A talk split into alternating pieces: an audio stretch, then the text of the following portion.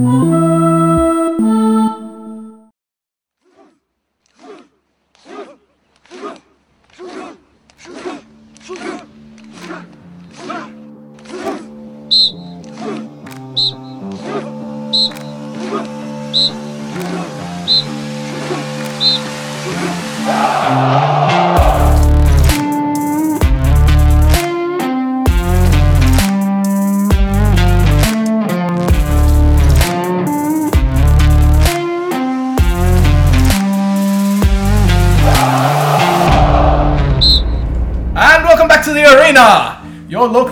combat and Icewind. I am your host and four-time treasure hunter of the year, Porky Chuggins. Today we're reviewing an adventuring party known as the Beast of Bremen. Curly Wilkinson, show us what we got. What are we looking at today? Okay, well, look, uh, uh, it looks like um, Dump, uh, the, the, the friendly giant guy uh, that they, they trusted, he's, he's doing something. He's, he's sneaking behind Carver. Rebel Blankley, take it. As we can see, Dump uh, is coming behind. He's grabbing Frostbrand. Oh, it looks like he's pulling it up to Copper's neck. Copper tries. He wants to scream. He wants to scream for the rest of his party. Dump. Dump. What is Dump doing? Dump seems to be going for Copper. Copper tries to escape. Oh, what's this? He's moving into Frostbrand. Ooh, that looks like a painful stab right there. What are we gonna do? What is he gonna do? Philbert, fill us in. Uh, well, uh, thanks, Cryptos. Uh, looks like we've got, uh, oh, Virgil is, uh, making a break. Uh, he's running down the line. Uh, it seems that, uh, oh, he's been snagged. Oh, Virgil goes down. Oh, but here comes SPF and Athea closing in the rear. They're trying to make a break for it. Oh, Athea's cut the rope. He's charging in. Oh no, Carver! Carver's down! Oh, someone's, someone's gonna help Carver! It's not Aether as he goes straight in and he seems to get his sword and cleave him straight in too. Talk about snapping off a shit. Stomp is in two. Looks like the Wendigo is sneaking up from the back line. Oh, Wendigo! He's slowly approaching Steve from behind. I haven't seen a man this stealthy since the 60s, back when Merce Bubbus uh, took out uh, Steve the Noble. Alright, it doesn't look like he's been too stealthy. It looks like Steve's noticed him. Steve. Steve steadies his line. He moves forward. He holds his action. He brings his mace back ready for the Wendigo to step in line. Oh, and what's this? Cup is up! He's up! He's up! Oh! And Athea steps in front! Where did he come from? Oh, what's gonna happen? He braces himself. Ooh! That's a heavy hit for Athea from the Wendigo. Can we get a replay analysis on that, Curly?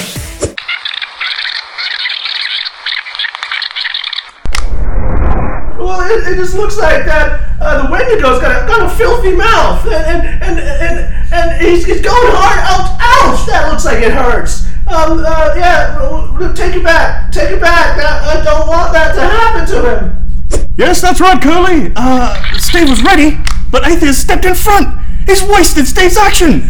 Can you believe it? Can you believe it? Oh, I certainly can. This is prime sportsman. There is no communication between this team at all. I agree with that one, Porky Chuggins. And speaking of no communication, we have Virgil pulling up the rear. He seems to be raising that arm with the. Is that. Is it pulling out some fire? He is. He gonna shoot the window. Oh no, it seems to have missed. He seemed to pull off a Lenzelford Leonidas and punch Ether in the back of the head with his fireball. Um, okay, well, let's not go too hard on Virgil. Uh, we've all missed attacks, right, guys?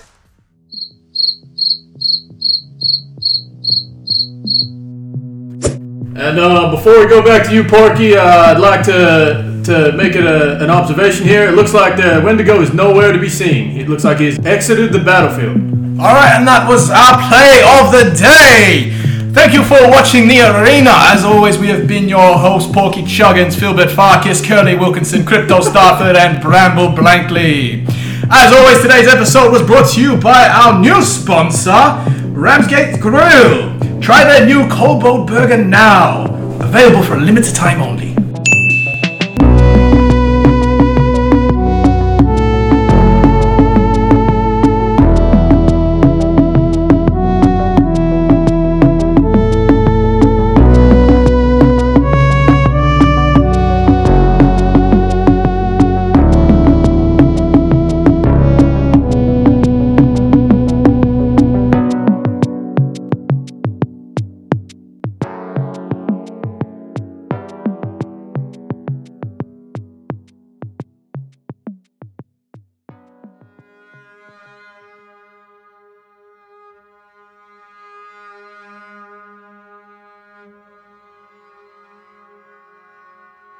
So currently it's just your four in a kind of makeshift storage room. I'd be I up don't sleep. pretty early. I just meditate for four Yeah, I hours. guess same with me. Four Very hours. early in the morning then. Yeah, 9 a.m. Yeah. I open up my eyes, I'm motionless. Upon waking up, the beeps are back.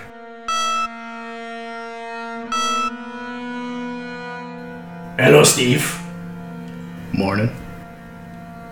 Couldn't get much sleep. I don't sleep. Good point. I guess neither do I. Wow, common ground. Ain't we just the best of friends? I'm gonna go for a little walk.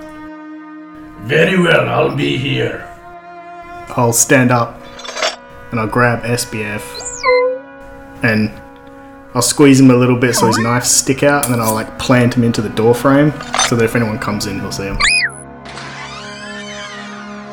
Keeping an eye on us, Steve. Uh, it's, it's more for in case someone else tries to come in here. At least you got some. He can't really be surprised. He's quite vigilant. Okay, I'll see you when you get back. I'll go out for a walk.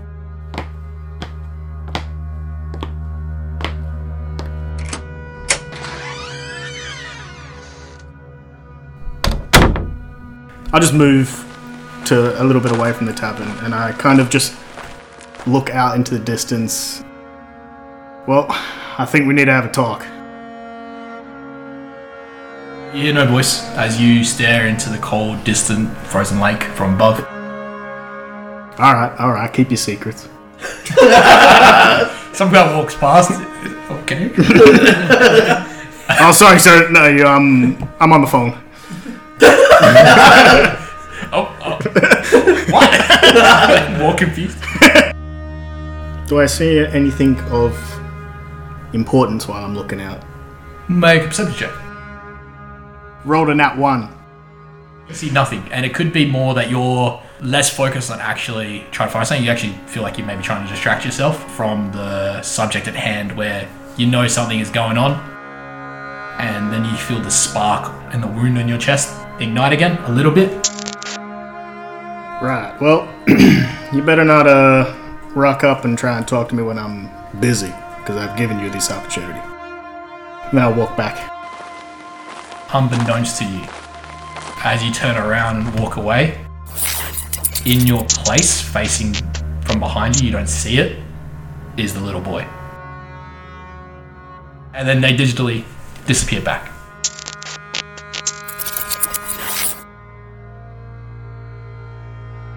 I'll try to find something to eat at the uphill tavern.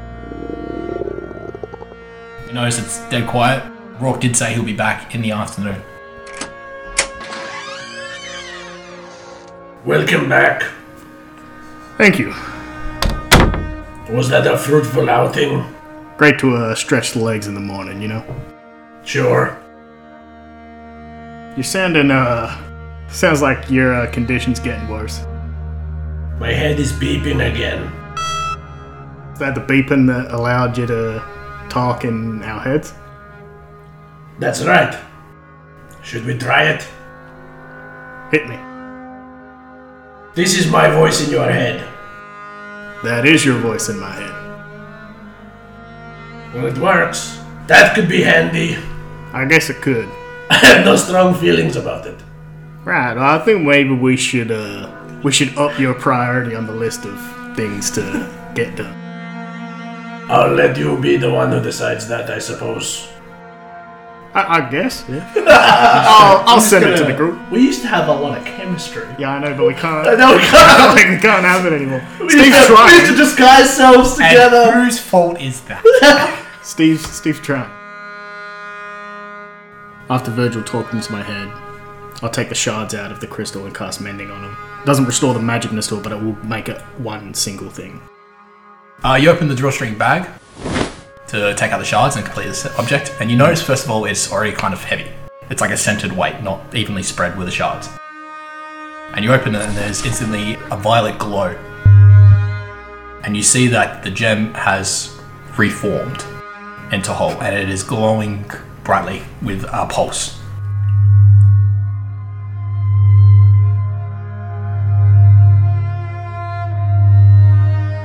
I'll I'll stare at it for a good couple of seconds to try and process what the fuck's happening. And then I'll just look up to Virgil. Well, I think you should have this. And I just hand it over to Virgil. I take the bag. I was preparing to fix it so that maybe we could show someone who can help, but it looks like it's fixed itself. You didn't do this? I did not. That's surprising. I, I stow it. Okay. You've now you can put back in your inventory that you now have Psy Crystal. Make an intelligence check or an arcana check if you've got proficiency. I do have proficiency. Oh, 18. When you broke the gem, you were still cursed, but you lost the magical properties. And then coincidentally, you recognize you've lost your last emotion, and now the beeps have returned, the abilities have returned, and the crystal's whole. So Sapping me? That's what might be happening to you. Is this uh, is this a good thing or a bad thing? It's definitely a thing. It's a good point. At least I have the utility back. Right, I guess that's a positive in this big cloud of negatives. Let's look at it that way. Right.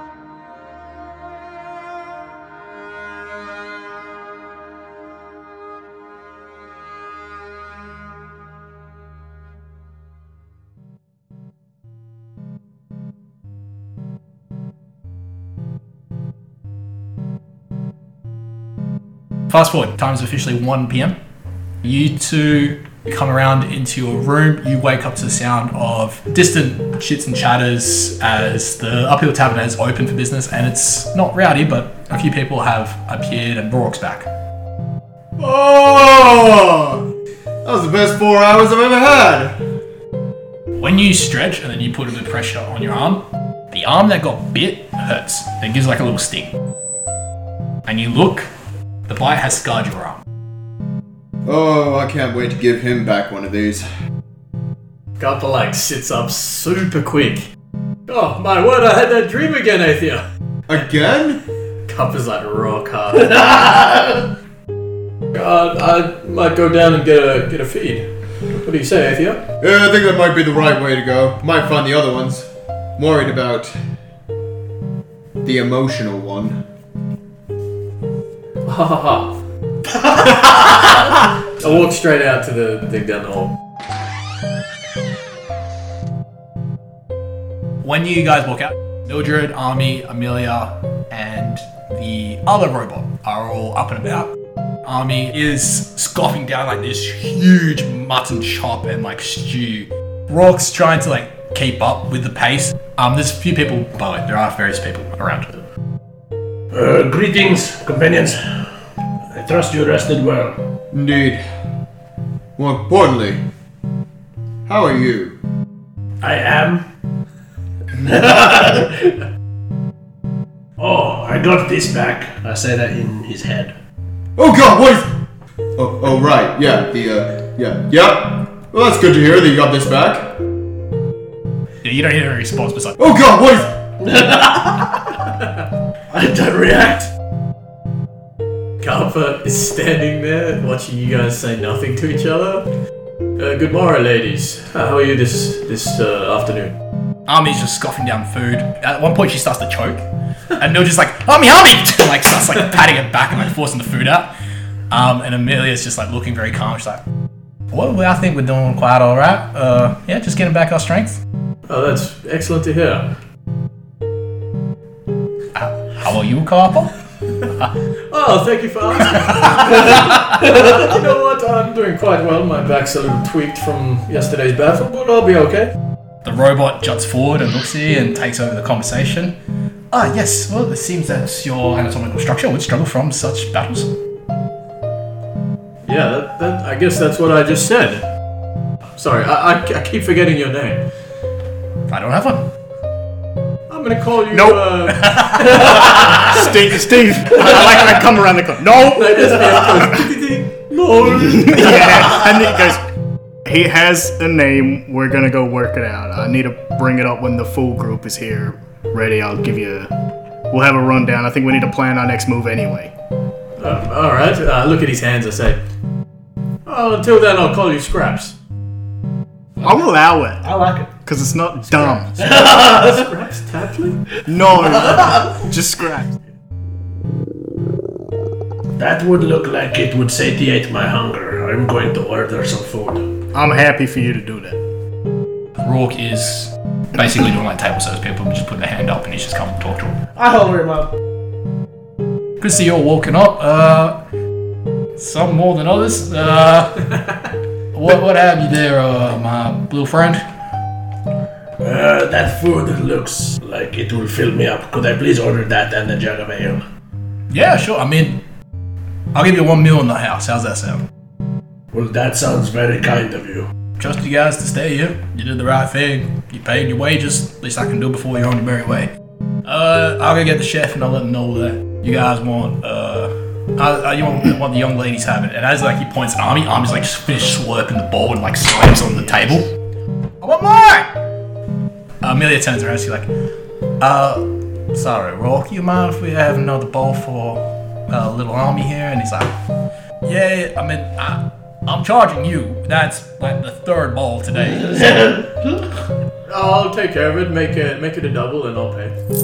Takes the gold. He's like, oh, thanks. Uh, puts in his little like very filthy apron. Anyone else before I move on? I'm fine, thank you. Purple.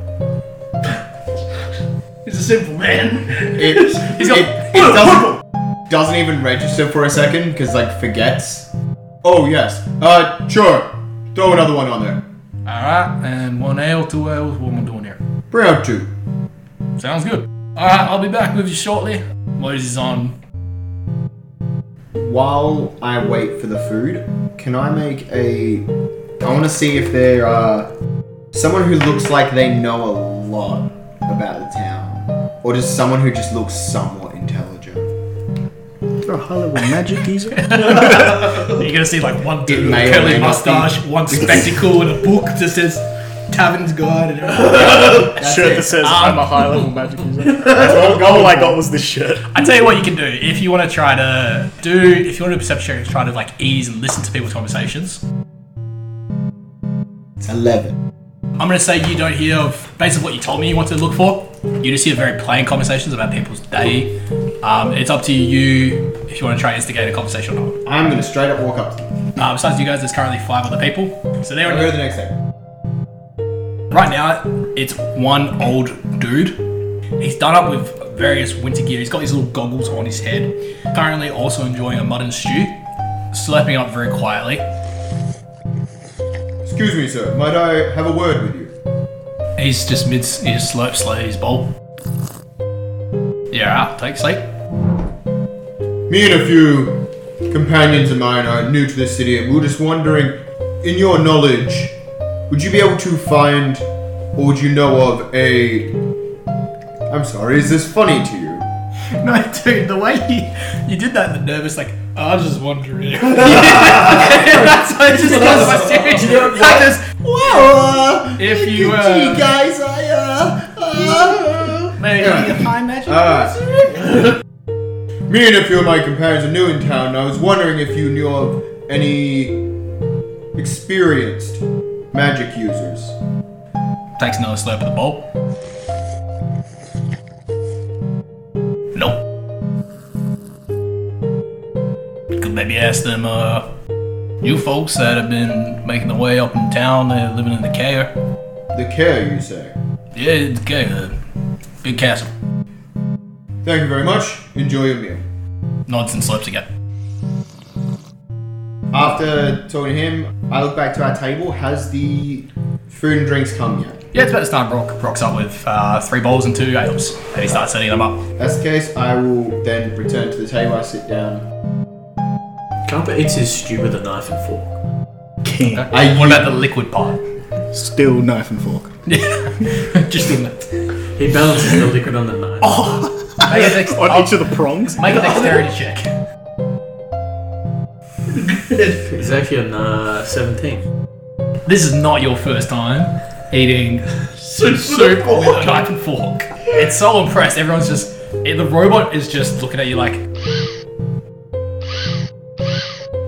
This is improbable. Uh, Copper's known for making the improbable probable. I'll say while you guys are chowing down your stews and drinking your ales, and Army's on now her fourth ball, the door opens, and two more individuals enter the bar. Both of these individuals are covered head to toe in winter furs. These are two men. One actually you recognize, it's the guy you first saw in your entrance, the real old guy who told Carper to fuck off. Nice to Aethia. The old guy takes off his goggles, puts them on top of his head. Uh, he's accompanied by another individual, and this individual is a bit younger. He's probably in his late 30s. Got a little bit of fuzz to his face, with an improper kind of beard that hasn't fully grown. He has a face mask that he pulls down and takes off his hood, and they walk in. First perceptions, they seem a little bit annoyed, and they walk over straight away to the tavern, and they go up to Rourke. Afternoon, uh, afternoon, Ted. Bill, how, uh, Not Bill. Bill and Ted. Oh, fuck! really? Call them William. okay, William and Theodore. Yes. Um, hello, William. Theodore. Uh, rough day. Fucking rough, man. Uh, this is getting ridiculous now. That's the third time this past month that we've lost our, our cat of goats. This is just getting ridiculous. Well, that's a shame. Uh, I'll tell you what, how about a drink on the house? You guys get yourself a table, uh, I'll get yourself set up. You guys finding any clues, or as he's like getting ready to serve an ale, William speaks up. Yeah, we're uh, we're trying. Um, right now there's like there's no clues. You know, like these guys, whatever's happening, they're just stealing, they're taking away uh, our cattle, they're breaking into houses. It's just getting ridiculous. You know, like small footprints, but what does that mean? It means nothing. You know, we can't find head or tails of where these tracks go or what these things are. Alright, well, maybe just uh, take precautions. You know, it's hard times. You can always ask the KF for some help. Yeah, it's true. Right, right now, bothering, but it'd be quite nice. Alright, you guys don't take a seat. Here's your ales. I'll, or maybe I'll give you a bowl as well. That's the conversation you guys over here. As they take it, they go to the opposite side of the tavern though. Interesting. I don't know who was who at that point in the conversation. No, that right at the end there, I lost. Yeah. Oh, I, I realized that this and this voice sound the exact same. So I turn around in my chair, to face Virgil and Steve. I'm just imagining none of you are on the same fucking booth. You're all on different booths, facing away from each other, but you keep joining Did back. you hear that? hear what? I'm at the ladies' table. I picture it like they're on a side booth on the wall with those cushions. Yeah, that's and then sweat. These Yeah, guys yeah, are it's like, It's like we lean pushed two Yeah. tables near each yeah, other. I'll lean over. We definitely had to ask someone like using that chair. Yeah. definitely had to take a chair off another table. You ask the guys that just got robbed. First they take my goats, then they take my chair. hey, life is a bitch, man. Uh, did you guys hear that? Yes, strange. Uh, the detail that stuck out to me was that they said that culprits might have small footprints. Yes, I'm, I'm not really sure about that. I don't know if we should be focusing our priorities on this right now while you're in your current state. It Doesn't bother me either way. Speaking of his current state, I did have a chat with some people and found out where a bit of a lead on where we could find a high level magic user, or at least an experienced one. Did you? Yes, had a chat with some of the folks who are over there on the tables, and they said it was. We should be able to find one in the castle there. Maybe the care is a good place to look. Do we know anything about the people we might find there? What's the barman's name? Rock. Rook. Uh, Rock. Rock. That's his last name. what is what? His last name is Bob. Okay. uh, Nah, it doesn't. You gotta live with it. Not me. Well, uh, We're leaving.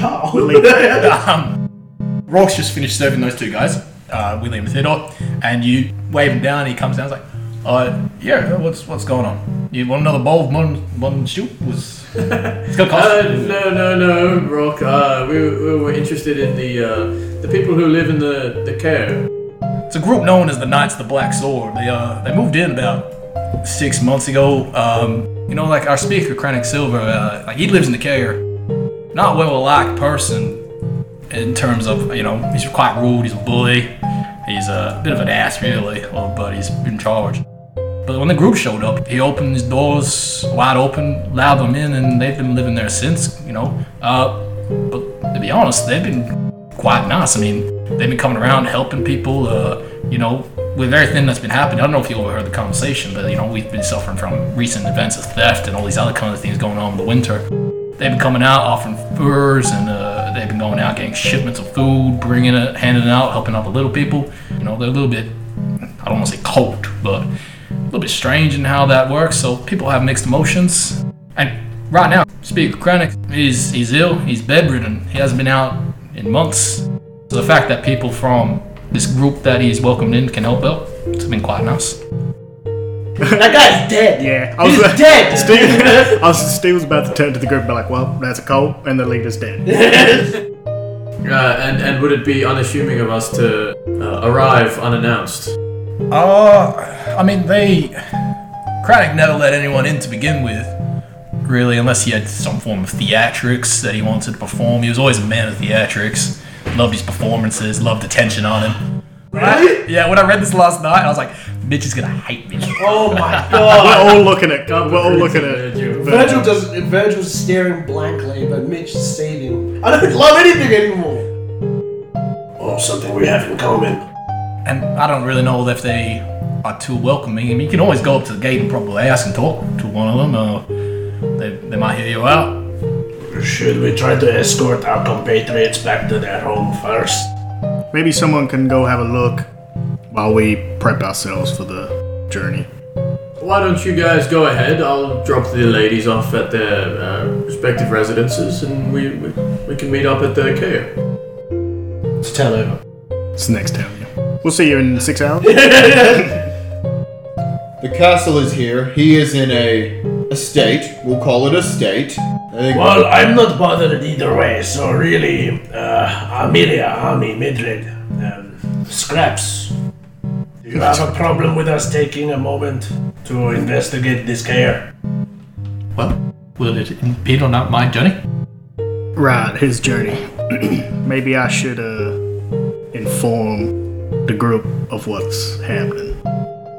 So our friend here, who's been lovingly named Scraps, is uh, searching for a place that's not too far from Caer-Konig. So I was maybe gonna bring it up a little bit later once we're done our business in this town, but maybe once we get to Caer-Konig, we can quickly, you know, zip across, help Scraps out. I'm fine with that. I didn't mean to keep it a secret or anything like that. I thought we just had more urgent business and it was kind of on the way. Mildred, you don't mind? No, that's fine. They can. Yeah, you guys just be quick. Go to the care, talk, see if there's if there's anything that you guys can do. Then come back and yeah, we'll go Caer-Konig with Amelia. Sounds fair to me. Your, your patience is appreciated also. Wow, thank you. Alrighty, you all ready to go? Yep, So it's all four of you. yep. Okay.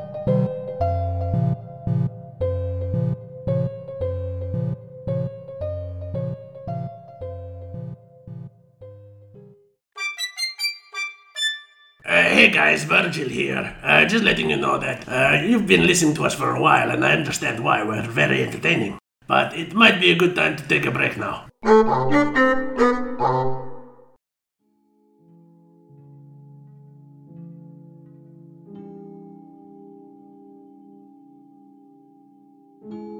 So, first of all, you guys do notice the mountain Kelvin's Cairn can be seen from this distance. It looms over the town. And then you see the Kea, located on the cliff edge over the frozen lake Dinneshere. It's a sturdy stone castle that seems to be devoid of really any warmth. Warding its entrance are these thick, battle-hardened wooden doors. The doors seem to be protected by an iron portcullis, and there are four cylindrical guard towers with concealed roofs that seem to be spaced around, starting from the edge of the door, and are connected by these icy battlements and parapets, protecting the inside court and foundations, so the actual castle itself inside. The way it's structured is that this is what you see facing, and it encompasses the rest of this cliff. So there's no way to get around. Yeah, so it backs up onto the cliff. Exactly. Yeah. You guys eventually reach the door. What do you guys do? Right. Who wants to do the anyone, yeah, anyone want to take the lead?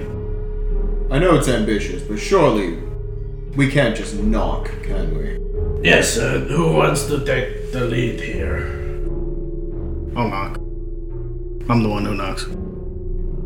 Knock, knock, knock. Do you just say that? Not you don't. Sure. and then I look to the I look to to the the I look to the group for a laugh, and then nothing happens, and then I knock. Okay. A couple laughs, his ass off. Thanks, man. Don't really hear anything. Well, they're not home. It's a large place. Maybe we knock louder?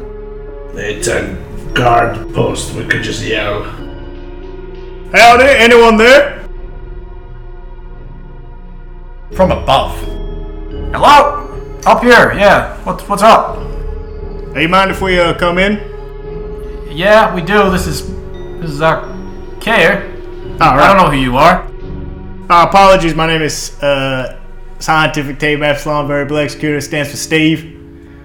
Uh, Steve is fine if you want to call me Steve. Uh, but we're just looking for some uh, information, if you would be so kind. Roll persuasion for me. 13. What kind of information? Uh, excuse my metal friend here. What, uh, basically, we are sort of investigating the the thefts and uh, crime afoot in this town. Uh, I believe uh, you guys are watching over this town. Yeah, we. I mean, we reside here. We're just helping out as we reside. Well, uh, I think at this point we might require some aid. Uh, w- would you maybe let us in so we can discuss uh, the the various goings on here, and, and maybe you can help us solve some of these issues and crimes? Make a deception check now, please. it's a good number. No! What'd you roll? Crit, uh, crit fail. Excuse my metal friend. I call bullshit. All right, you got me. Just let us in, will you? Cubic, we are here looking for an experienced magic user. We were told we would be able to find one in here. I have found myself to be cursed. Uh, you can roll persuasion, but the DC is going to be up now due to these two rolls. So that is a 21. All right, that I believe. You look miserable as fuck. I exist. Uh, here's the thing. I don't think I let you side, but let me just see what I can do. Ah, he disappears for a bit. Ten minutes go by. How long do we give them? Well, I think maybe till he shows up. that's usually a good way to go. Okay. So it's a slow montage of you guys just twiddling your thumbs, maybe kicking stones, looking out the cliffs. You eventually do hear inside the castle itself chains grinding. As they churn, you hear what seems to be something metallic lift. You guys don't see anything happening though. You then hear wooden doors, and then close to you guys now, you oh, you see the portcullis is now raised in front of you, and now the wooden doors open.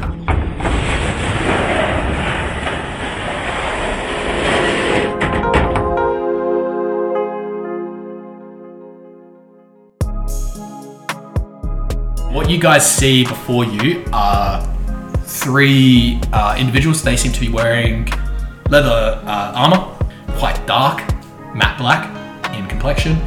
And before them is a cherry colored tiefling, uh, almost close to more of a crimson red. They have short curled horns that curl from their top of their head. They are balding with very white snow hair just covering the sides and back. They are very paunchy. They seem very old yet dignified. They are wearing this very teal covered fur coat um, with this nice fur outlining and insides. They've got teal kerchief, a white vest. They have a teal cummerbund, black chino like uh, pants that have high rise white socks. The one thing that all these guys have, they all bear these necklaces. As a material, they seem to be reminiscent of black ice.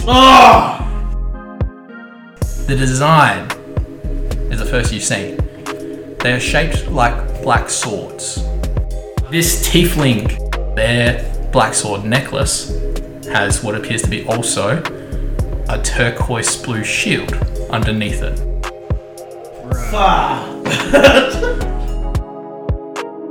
Alright, well, I do not have much time, so make it haste. What can we do for you? You've uh, brought me to your attention.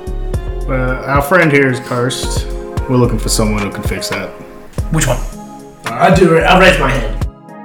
And why do you think that we would be able to assist you in this matter? It seems that the town folk uh, that we spoke to respect you as um, and and paid you uh, gracious uh, words, and that if we were to find something like what we need in this town, it would be uh, amongst your uh, companions. Well, yes. While the speaker Crannoc is ill in his in his chambers, we have taken it upon ourselves to uh, help out our friend and assist the townsfolk that he he loves and adores. Are you from this town? no, we're not. No, not at all. But uh, perhaps you've heard of us. We are the the uh, group of uh, individuals known as the Beasts of Bremen. I have heard no tale of Beast of Bremen before, uh, and I've been here for many, many years. Uh, It's fine. We're just getting our start now. We're still spreading our influence. Papa under his breath says to Virgil. He must have been living under a rock this whole time. roll stealth. Eight. You say you don't realize you're right next to him. You mean you put you do it to him? You do, you do this. I'm on the other side. So you, Virgil's there, but you do this. You're like, Yeah, Papa realizes he's just said that to him. He's like, must have been. yeah. ah, he looks, he goes. And are you sure that you're the one that's cursed? Now, maybe maybe he respects you for your confidence. No, I definitely do not respect him. I, I look over Boy's brash nature just there. That was quite Uh. I apologize for my some of our members' decorum. However, we came to you because we are in need of a high-level magic user to help with our friend here. I feel nothing. You're an adventuring party, you say? Hmm. I tell you what. Be willing to make a deal. You get curse removed. Um, I get cum. No. No. Virgil. Virgil. Virgil's not allowed to do that. We're always looking for external adventurers, people that might align with our values, and but you need to show us your worth. We have actually someone that may be able to actually remove your curse. We have a we have a cleric who is quite resourceful. I do believe they have the capabilities to remove curses. In terms of an external offer, I believe we will be able to help you. However, in doing so, we would like some level of assurance that your cleric would even be able to handle the job. So, is it perhaps possible for us to have him meet first? No, And- no, not gonna happen. I think you've misunderstood the situation here. If you succeed, you can come back, and then we will permit entry to meet our cleric and maybe talk about our future relationship. The uh, test is very simple. We've had uh, some situations with uh, these species known as uh, Duergar. Roll, if you all want, roll nature checks or history, whatever you want proficiency. Oh, crit fail. Copper's That was like- really average today. Twelve. Yeah, 15. 18. Duergar are the Underdark's version of dwarves. These are dwarves that have grown, adapted, and evolved in the Underdark. They are malicious and more twisted than their mountain surface cousins, such as the shield dwarves in Icewind. Right now, they're causing quite a fuss coming up from the Underdark and walking freely on the now dark surface that this winter has created. I would like you, as a party, to venture out and find out news on the Duergar, specifically on possibly their whereabouts and what their intents are for the surface. If you find out anything of interest, specifically about them, or even maybe the Frost Druids, perhaps, it would be greatly appreciated. So just to clarify, you don't want us to send the Underdarks back to the Underdark. Well, first of all, I don't know if you can handle that. Second of all, not right now. I just merely wish for information. Do you reckon you can handle that? Information Well, uh, something we can get. We can be very diplomatic. I can see. Well, be on your way, and hopefully, upon your return, you may have some news. Do you have any leads? Begin this, this search for information. That's your job. Very well. This is where the test begins. One last thing before we go. May we ask your name, who we are dealing with? I think it's only uh, polite to introduce yourselves first. I am Aether of the clan Celestialian. Howdy, I'm Steve. Uh, I am Virgil. My, my name is Carlo. You may call me Cardoth. Well, thank you, Carl. We will be back when we have some favorable information. Very well. So long.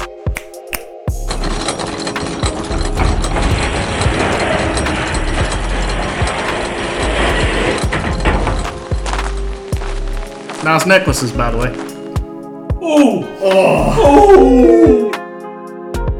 Yes, thank you. It's quite a nice one you've got compared to the others. I am one of a higher status. Maybe you should find one. Maybe a great addition to you.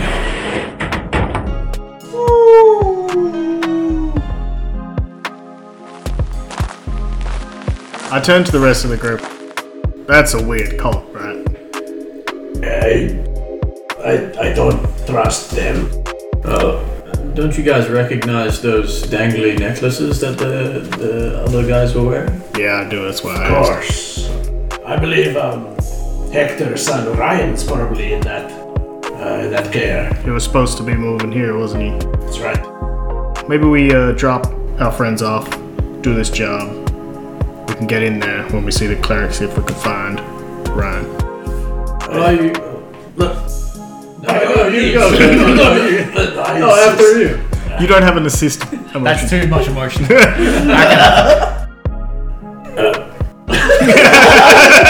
I'm kidding, I'm kidding, I'm kidding that time, I'm kidding that time. just, just one of stop talking. To, one of you want to talk first? No, I, I, Virgil, you say a piece first, then we're gonna cut, bro. Well, actually, I, I, I don't actually think we should be dealing with these guys at all. Uh, I'm, I'm a little nervous and apprehensive about this one. Yes, well, I mean, it doesn't phase me either way, but I do believe that the, the people that we said we would take care of, we should take care of them first. Right. Um, I mean, I believe him when he says that this cleric can help you. It has not swayed me either one way. Man, it seems like Virgil just doesn't care about his curse. Should we just forget it? SBF plays a recording. if I'm gonna lose my emotions, continue, please, even though I may not. ah, thank you, SBF. Always there when we need you. He sounds like C3PO in the recording. It's because Virgil Who the fuck recorded this? the ro- Scraps has taken the robot as God, God damn it, Scraps! Tape scratch. SBF, you've been fooling around with your robot. You got another owner? You've been Bluetoothing with it. You slut! You've been interfacing with another robot? Baby SBF with like broken hands pops out. No! what is the meaning of this?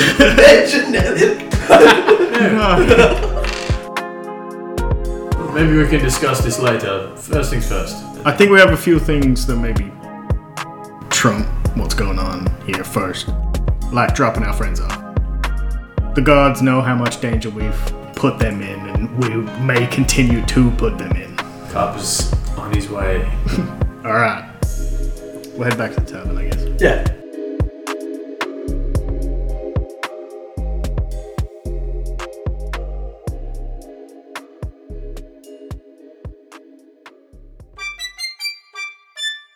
No, I'm not doing it. I refuse. uh, h- hello, everyone. Uh, I understand that you've been listening for some time now. It might be might be wise to take a break.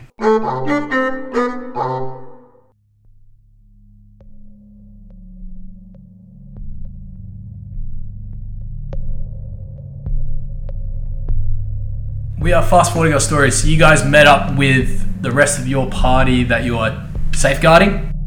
At the Uphill Tavern, you thanked Rourke and you made your way up the road, continuing towards Caer-Konig. Ness, it is your turn to do the encounter roll. Keepers roll a D100. 62. Your trip goes smoothly. It is uh, calm weather, as well as calm as it can be with the current curse. The journey overall takes two and a half hours. And you guys arrive at Caer-Konig. That's not a good I sign. don't like this. That was way too calm and smooth. What's the encounter? Shut up. Okay, okay, Koenig. Called it. I'm, I'm just happy that when he said calm and it kind of sounded like cum, no one said anything. Yeah, Because that's what I was laughing at. If anyone brought that to our attention, it would have been mad. I would have quit. Um, Same.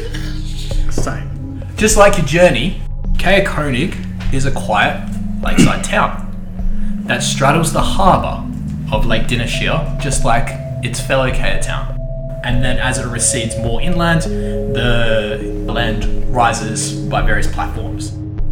On the far outskirts of the slopes is the rubble and shattered foundations of the town's Caer, which is buried under mountains of snow. The town symbol of a navy shield with a white outline and a silhouette of a white fish in its center can also be seen on a big house that's also in front of the road. The symbol represents the town as its isolated fishing surrounded by snow. Companions, uh, perhaps this is where you take lead and uh, direct us so we can make sure we escort you to your places of residence safely. We actually live on a little house on the outskirts towards the harbour, right in the centre. So, yeah, come on, come on now. And Amelia takes the lead with Army. Um, can I do a perception check of the town as we're walking through? Sure. Better, better. Things are turning around. 16. It's not a large town. There's over 100 people, but not much more. Folks are doing what they can, exchanging goods and services. What you do notice is just behind one of the houses, what appears to be uh, a mysterious humanoid in a trench coat. Oh, no. Just, just full on trench, uh, covering from head to head to legs. Have they noticed me noticing them? They have. Rolled that way. Uh, so you can see that they kind of like scurrying, and there's a moment where you just catch them scurrying. And the movement's very awkward and lanky. Like their body goes one way while the legs are still walking, and then they run back. And then they run back behind the house and they look up, and you can see facing up, looking at you, is the face of a kobold. Oh. You see the face of the kobold look up, and his eyes meet you dead on. And then you see it takes like a hand out through the middle of the coat that opens up a little, and you see it slap the other one. And there seems to be an exchange of words as then they start trying to flurry about. And there's a point where like the other one's turned, but the other one's still facing you, so it looks like he's walking forward but looking backwards, backwards human. And they start trying to sprint. They hit a few objects as they disappear. into- into the- Um, No, that's the only interaction we get with them. Never see them again. that's your that's your encounter. They're Was it really? Yeah, that's what you rolled. You rolled for. I'll tell you what it's called. Yeah, I just called it three kobolds and a trench coat. You guys reach Amelia and Army's home, so it is very average and it looks well maintained. It looks like it was once made with very, very nice wood, almost resemblance of possibly Jarrah. The home actually faces the harbour, and you can see about 30 feet away there is that shoreline that goes into the lake that's obviously now been frozen over this shifting ice. And little stone paths that used to lead to the house to the lake. As you guys get closer, Army just bolts. Charges up and she on the door.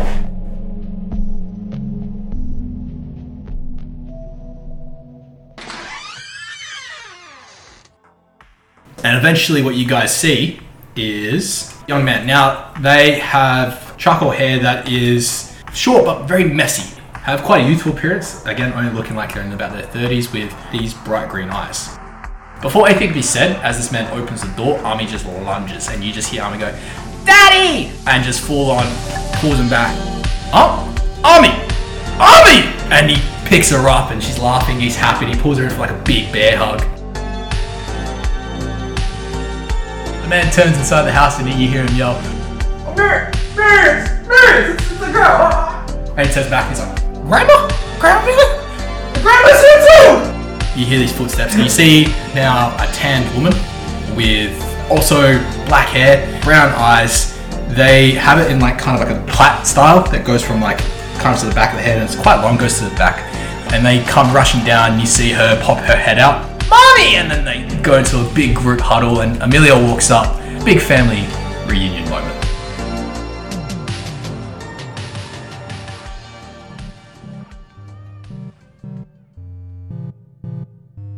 Carper whispers under his breath to Steve. My word, I wish I was army right now. For once, for once, Copper, I'd like you to not be attracted to someone. I'm stood there stone faced. My word, Amelia, you have such a beautiful home and family. And I like put my hand out, gesturing towards the, the male. Harlan, this is uh this is uh Carver uh and Steve and Aether and Virgil and uh and Mildred. Um they are they saved us. They they they came down, uh found us and saved us.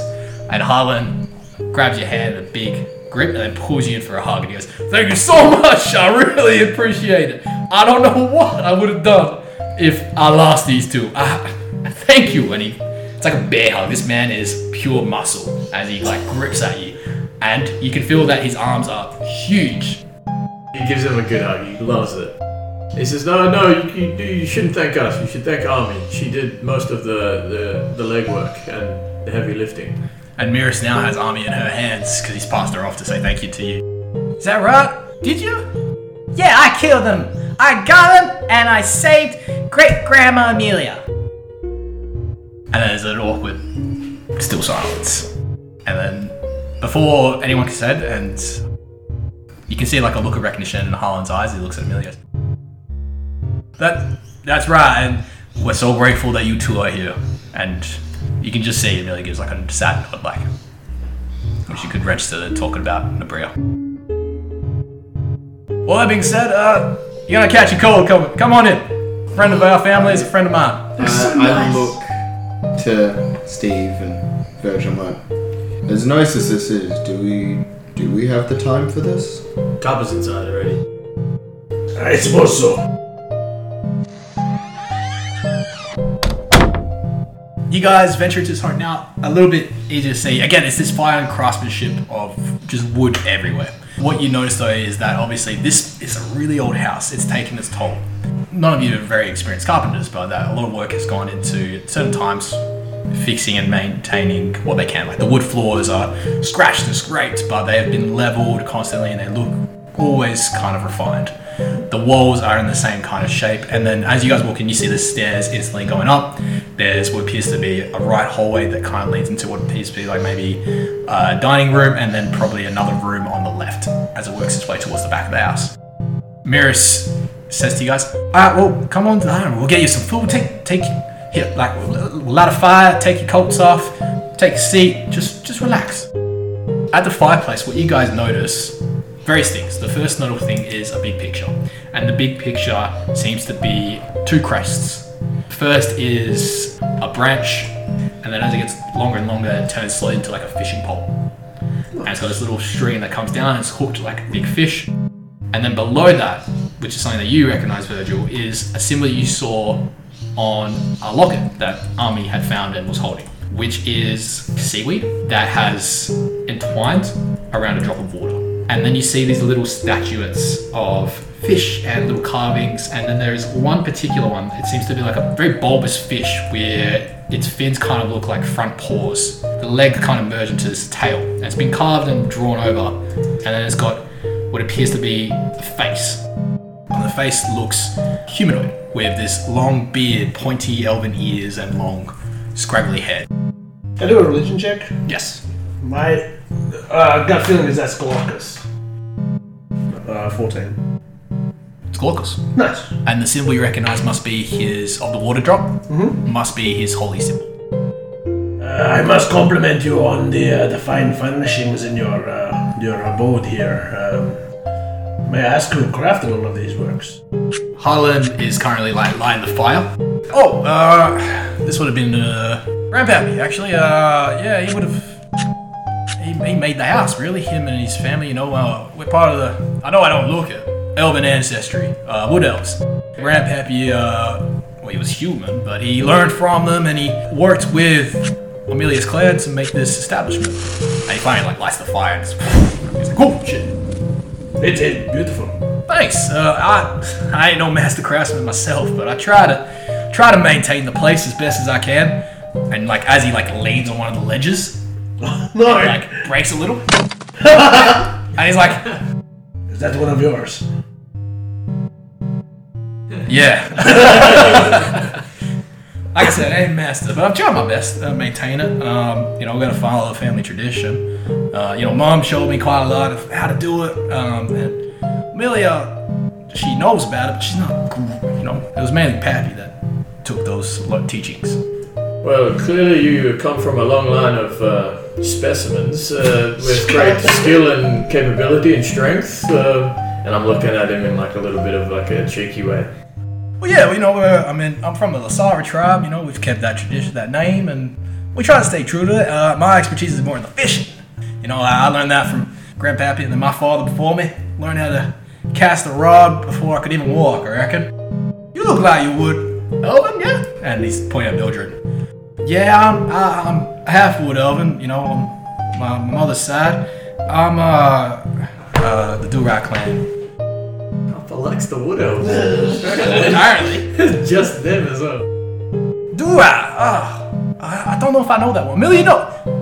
Yeah, we uh, we've had some we've had some chats. Me and Mildred here were talking about our shared relations. I actually knew Mildred's great grandmother a while ago. Yeah, small world, small world. I'm gonna see what's keeping the missus. And Helen walks up. Talk to him. Robot's just investigating everything. He's just looking at like the woods. I can see where you've made a mistake here.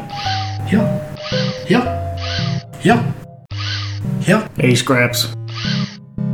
It might come across as a little bit rude. Maybe we just sit down. Oh, okay. Uh, didn't realize I was being so brash. I, I, and he moves like hands, like, apologize to everyone. It's like, I am honestly not one to talk. And sit down. Well, don't you have to do this now? it's been pointed out, and since I've done it, like, I'm getting a character quick. So, a few moments go by, and uh, Miris and Harlan come back. They bring out loaves, they bring out some uh, goat meat, and they bring out uh, various drinks. Help yourselves, everyone. You know, like, sorry, I'm just so happy.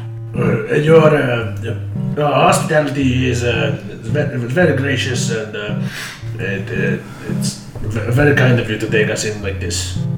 You found my baby, and you found my grandmother. Is the least I can do. Hey, Harlan, speaking of uh, Army, uh, we've noticed she has some quirks, uh, powers. You might Yeah, she's say. strange. Yep. Did she pick that up from her mother or yourself? Uh, last I checked, I ain't a god. Sweetie, you got? She ain't got. I like Colin. He's fun. There's this like uh, Holland. Harlan, I am a god. To you in this household? Yes, I am. Um, sorry, he gets so excited. He loves to play that joke. Yeah, we know we know armies and animata. You know, we well, sorry, have spoken about it in tribes, and we as- assume from very early on her aptitude with water is very strange. First of all, she almost looked like she was a fish when she swam, like she swam before she walked. Uh, I thought she was drowning. I was wrong. And Holland's like, yeah, that Yep, that turned out to be a blessing. Uh, I thought I fucked up on that one. Let her in the boat way too early. yeah, then we noticed, uh, you know, first of all, this strange attitude, the ability to kind of live naturally in water, and then we noticed her feats of strength and her dexterity. We noticed they are all resemblance of, you know, forms of water. Water can be strong as a torrent, or it can be flexible. Armies fits all this criteria. And then I think we were well aware by the time that she started talking with the water. Yeah, I talk with water. And she opens the canteen again and the water. I was going to ask about that. It seems that uh, the water um, kind of thinks for itself sometimes. Yeah, they're my friends. I did not know you kept such good company. So, uh, w- was she like this from birth, you're saying? Yeah, I think so. I mean, like we kind of researched. Amelia knows a bit more about it. It's it was her knowledge that led to these readings. I mean, and Amelia steps in. She's like, "Well, we uh we researched, you know, races that come out unnatural with these strange abilities. Everyone's got these. You know, they can learn and strengthen uh, in terms of you know magic abilities or feats of strength or skill of a weapon. But then you've got the unnaturals, the strange and unexplained, and Ami fit all those criteria. So we believe she's an animata from our god Glaucus. We don't know our purpose. Why Glaucus would bless us with one, but here we are. Copper's like skeptical. Copper reckons that she just fucked some god. Like, my word, she's a mad woman. he doesn't understand all that religion, religious shit. That's bias, man. You guys finish your meal, and Miris gets up, and uh, Mildred gets up as well with her, and they start clearing the table. And they go go to the back, and they start you know clearing the dishes and the wasted scraps. Um, and Ami is sound asleep. She has been put onto a couch on the adjacent side of the room with a nice fur. She is snug and exhausted. And Amelia's then she's just uh, so uh, Harlan, anything we've missed in the meantime since we've been gone? Yeah, uh, it's quite strange since you left recently. A lot of townsfolk are angry right now. Uh, there's been a bunch of theft that's been occurring. Maybe livestock equipment. Originally, we thought it was these uh these pair of rabbit folks. Found them swindling and hustling the townsfolk. We, you know, they got called out, and then we thought they were responsible. But then they ran away with their leg between their tails in a caravan, and instead of the problem being resolved, you know, the problem continued. So I think we pointed the finger at the wrong people. Well, uh, you know what? I actually, uh, I think I saw uh, some very suspect-looking kobolds wandering around in a trench coat earlier. Was that right? Kobolds in a trench coat. Yes, uh, very strange. They ran away as soon as I locked eyes. You know, one of the other things that the townsfolk were talking about is the fact that they hear the, these voices, the scurrying, the running, the footsteps, but they can't see anything. It really annoys them. So maybe I don't know what non- what business kobolds in the trench coat have in our town. Is there uh, any chatter about Duergar amongst your townsfolk? I don't know what that is. Should I? Um, not necessarily. I know it's it's happening uh, closer to Caer Dineval. I just was uh, checking to make sure it's not a problem this far north. I don't know, but it's been going on for a few few weeks now. I know that uh, Speaker Speaker Trovis is trying to deal with it, and he looks at me and is like, "You know how Trovis is. It's what what time is it now? Seven. He'd be in a bottle right now, wouldn't he? Yeah, he's uh. You guys, well, why you ask anyway? What's you think these Dugar? They're responsible? Uh, it's just something that we've heard of recently. That uh, uh, down in the Caer Dineval, they are having similar crime problems with thefts. Has there ever se- has anyone seen small footprints around these thefts? Uh, I haven't. Honestly, the best person PR has is Speaker Trovis. He's actually done the most investigation on the topic. He's taking queries from old townsfolk. I, I could probably take it to him if you want. Well, uh, Steve, how um, how pressing is this uh, business with our new robotic friend? Well, uh, I don't think we're ever gonna be closer physically to the location than we are now. So perhaps we deal with that first. I guess yeah, it's up to the group. If we have we have a first lead for your problem, Indeed. and we can uh, maybe solve this problem and check it off the list. Arguably, though, if we go talk to him and they say that he's found these little footprints, but they're roughly in the same direction, you could do it on the way. Well, look, Harlan, if you're if it's not going to put you out too much, uh, perhaps we could go meet with this Trovis of yours. Yeah, sure. I mean, lovable guy.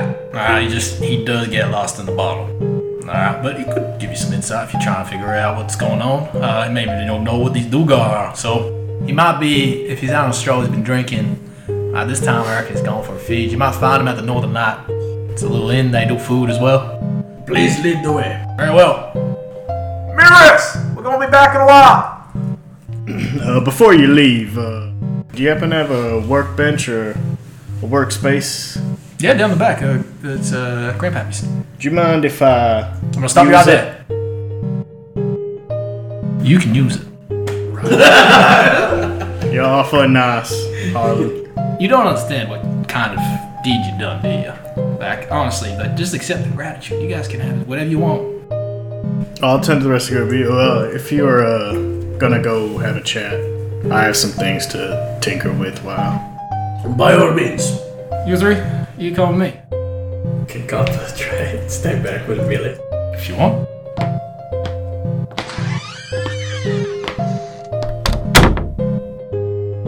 Amelia, um, we most likely won't be staying here for very long. I'm going to be blunt. Would like to have you. You do hear a sort of like a little clatter. You look up and you can see there's Miris with a metal tray that has like ceramic cups of tea, and she's like shook them a little bit, and some of them are spilling on the tray.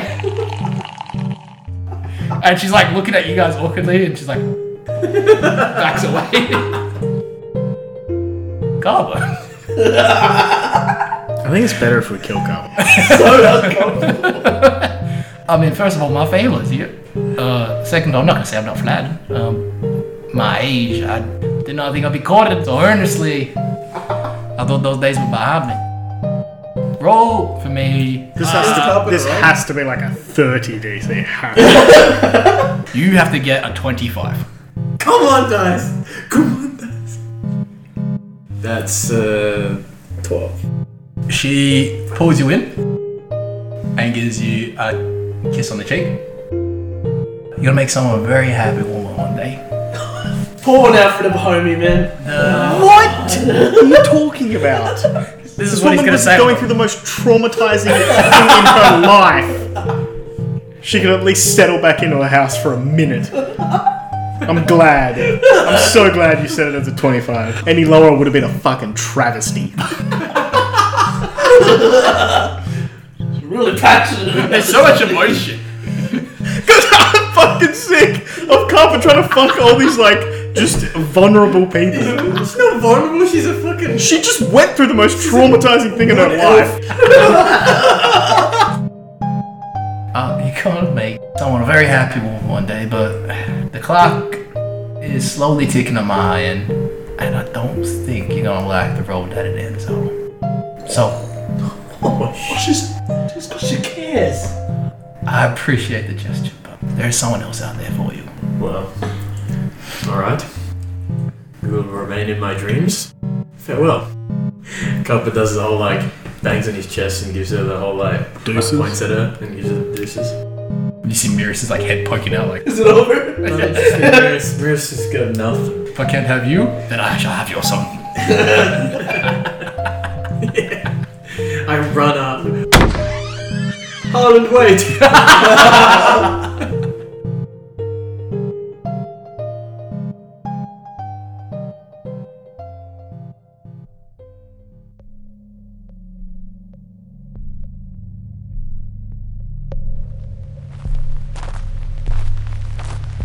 guys eventually reach the Northern Light Inn. Now, the inn is a two story building, it's quite large. It's like one big long hallway that branches out into kind of like an L shape, and then it has like its little entrance. And it's got this big sign that says the Northern Light, and it looks like as you guys are walking closer towards it, what appears to be like just a random hook under the sign, like something was there but it's not.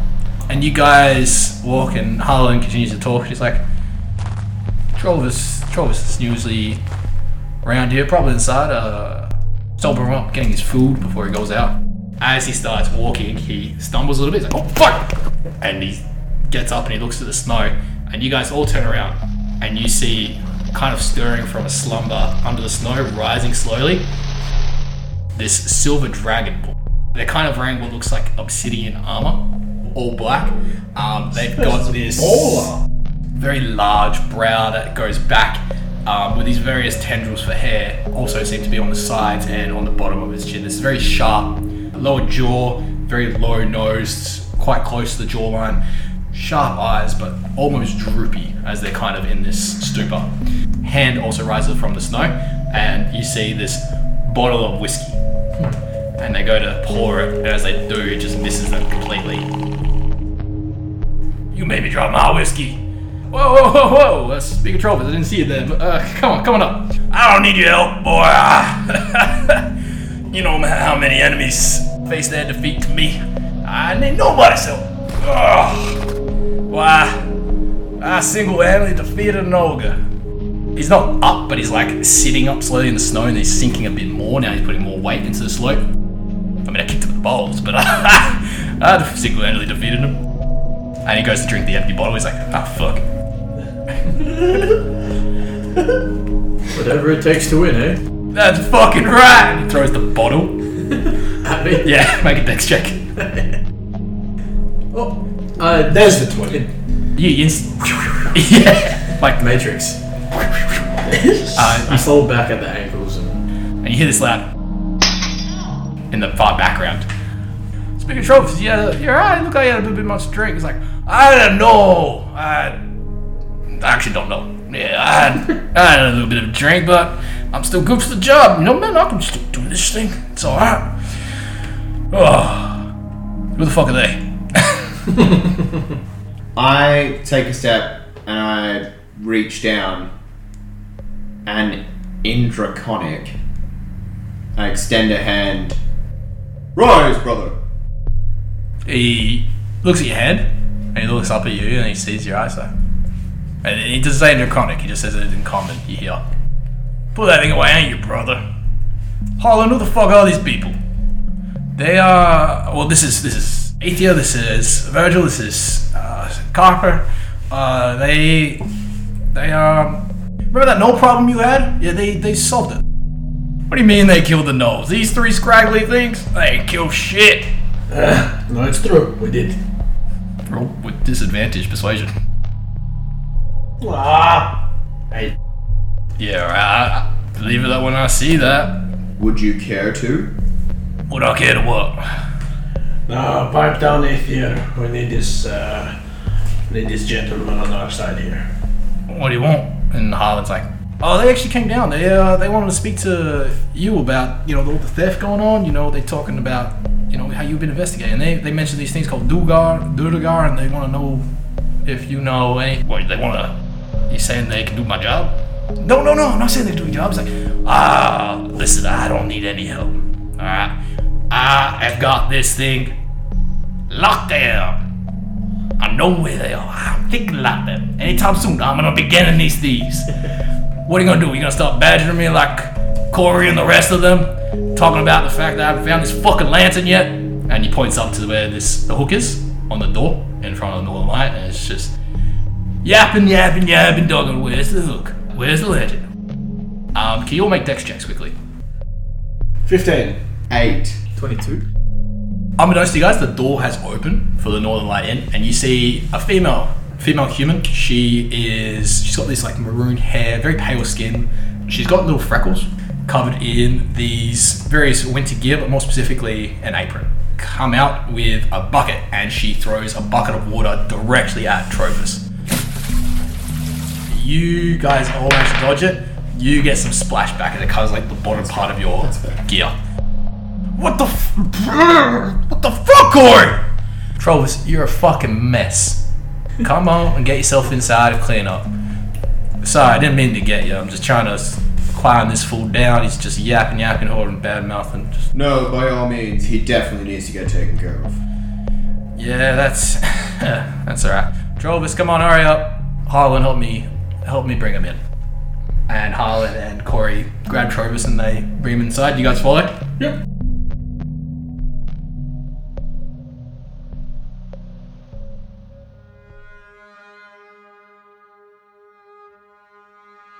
So they bring him in, and you see this kind of nice, not lavish, but very nice inn. And she directs them to this small area right in the front near the entrance where there's uh, various little tables and a fireplace.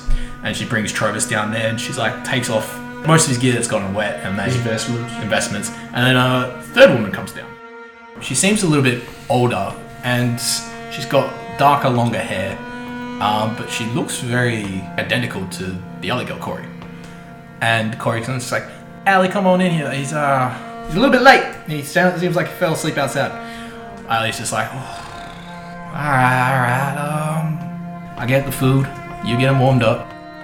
And a few moments go by. They bring out like this hot bowl of soup. They put a nice warm cow over Trovis, and they start giving him the food to eat. Lots of bread, trying to sober him up by looks of it. And Harlan comes up to you guys like, "So I didn't realize how inebriated he made me." We're not doing anything else in this town, so. I'd say about probably half an hour goes by, and uh, Trovis finishes the bowl of soup and puts it down. He's like, ah. And not facing you guys at all. Harlan! Ah, I think that's our cue, come on. And he takes a seat at the table and gestures you guys to all take a seat. Travis, uh, I trust uh, we are in better company now.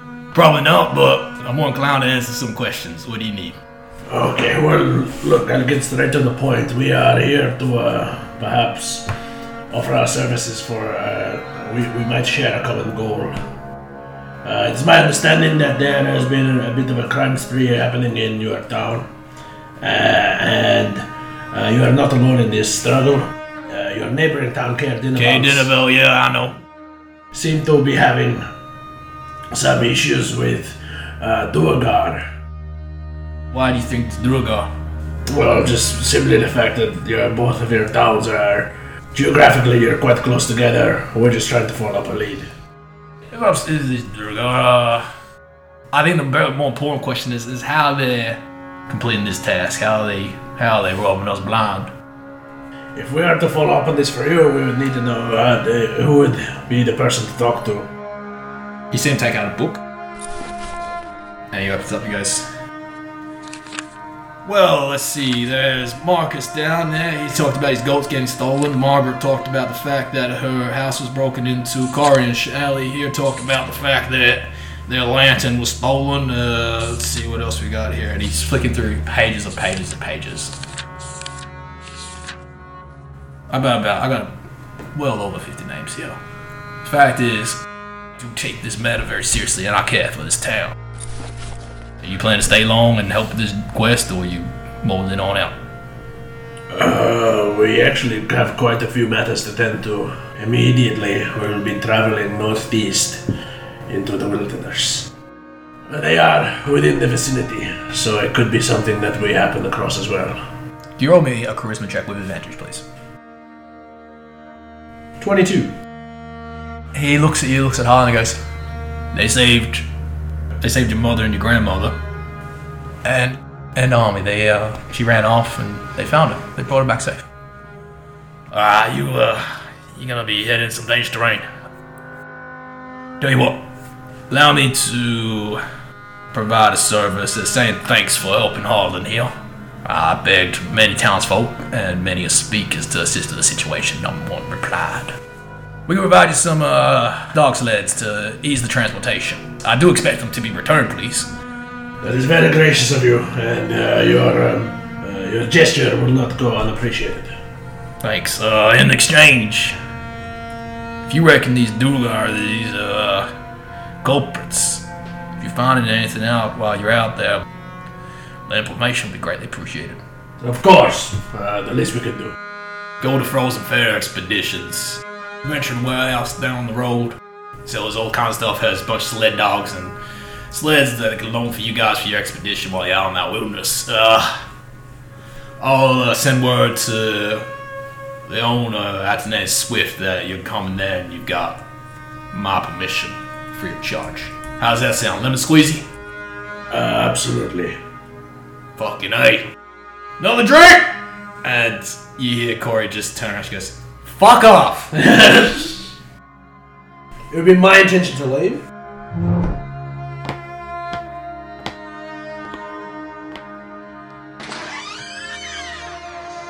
I will be last to leave, and like, there's a distinct dragon snarl at him before I turn abruptly to go to leave.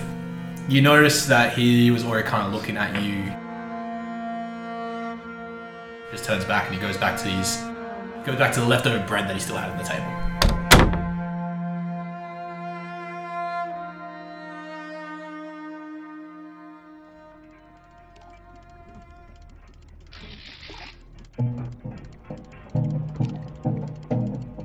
Steve, Miris has shown you where the like little workstation is. It's like a little shed just right at the back.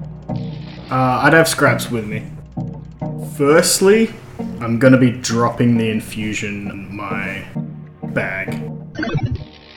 I Okay. infused it to be a bag of holding, and there's one thing in it, so it's useless. Then I would switch my infusion to just an enhanced weapon and start working on my mace.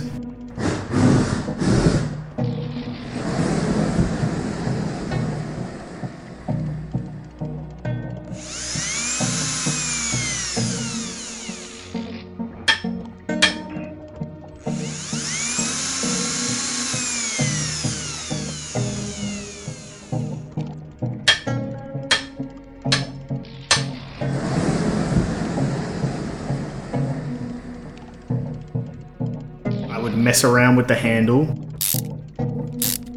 make the handle an activation, and then run a gap up through the long handle. Uh, what exactly are you doing? I'm uh I'm trying to enhance my weapon so that I can add heating to the head of the mace to make my attacks more damaging. Oh, that is quite interesting. I don't think it'll be ready just yet, but I'm starting up the prep work. Ah, okay. Perhaps a test trial? I mean, I'd love to, but I'm not currently that level. He's like, oh, it's a confidence thing. Very well. Right, and I think I need to finish a few more quests first before I can give it a test run. That's the tinkering for later, but the I'm doing an infusion on it, which adds it to a plus one. So it's, Oh, perfect. It's plus six now when I attack. You you twist it, and you feel like this force radiate, and you can feel kind of vibrate through the handle. You can see all these little shavings start to just blow away due to the immersion. This pulse of now energy you've placed into this mace, and then you turn off and Yeah, and then I'd probably try and get to work on Scrap's hands. oh, okay, If, uh, if you don't mind, I'd like to maybe have a go at fixing your hands. okay. Maybe we'll try one at a time, and see how it goes. Uh, where do I put it? Just here on the bench. That's fine. Uh, SBF, do you mind helping me? And he'll scurry up and get his blowtorch and his repair tools ready as well. With advantage, this is not the actual doing. Can you make an intelligence check? 22. Now, with advantage, the DC will be quite low. Make sleight of hand check. 14. Yes, you made the DC. You get to work. It's just kind of like those scenes in like movies where you just see the blue light shine out. Oh yeah, out the windows. Yeah.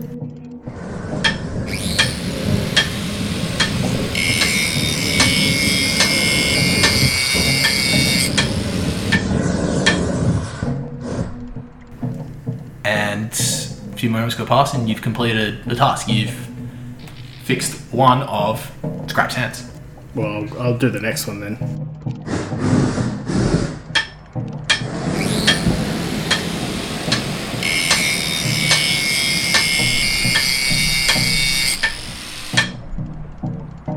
Another hour goes past, and thank you so much.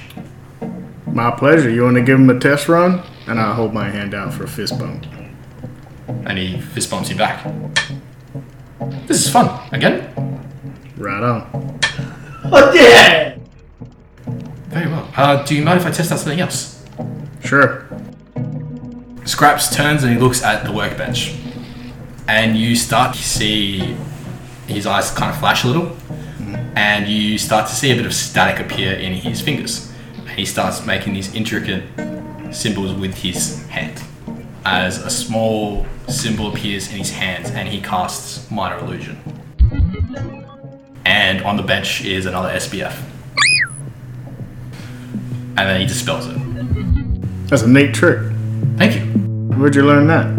I told you I was made in the image of my maker. Do you remember your maker yet, or uh, I do not.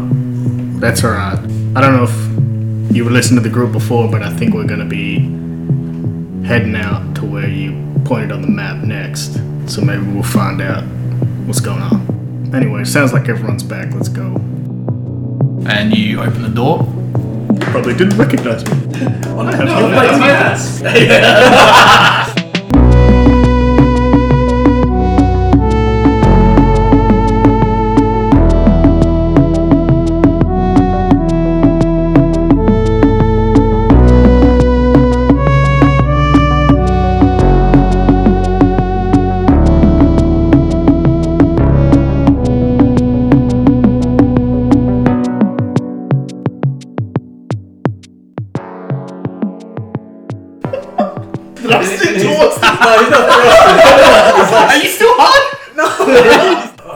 Copper, you wear your pistol at the front. Is that a gun in your pocket? You're happy to see me. I just thought that Dunk sneaking up behind you. Is that a gun in your pocket? What's He's feeling around for Frostbrand. It's like, my god, why is Frostbrand warm? He got bitten by a radioactive giant dick.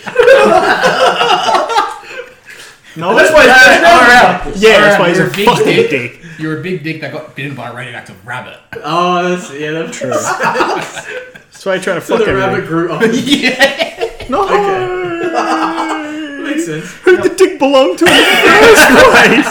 It was, it was dumb. It's just a dick. I got shot off, and then I ran away and became copper. But he also got shot off by Ian. That's what Dump's he going shot was. off. Dump was trying to slice Carper off of his own dick. Yeah, and get his so he dick could get back. it back. But Copper's gone back and made a temporal anomaly and shot himself off of. It's the dick father paradox. Yeah. Don't don't shoot your dad because you'll become your own dick. It's number one rule with time travel. Who knows what would have happened?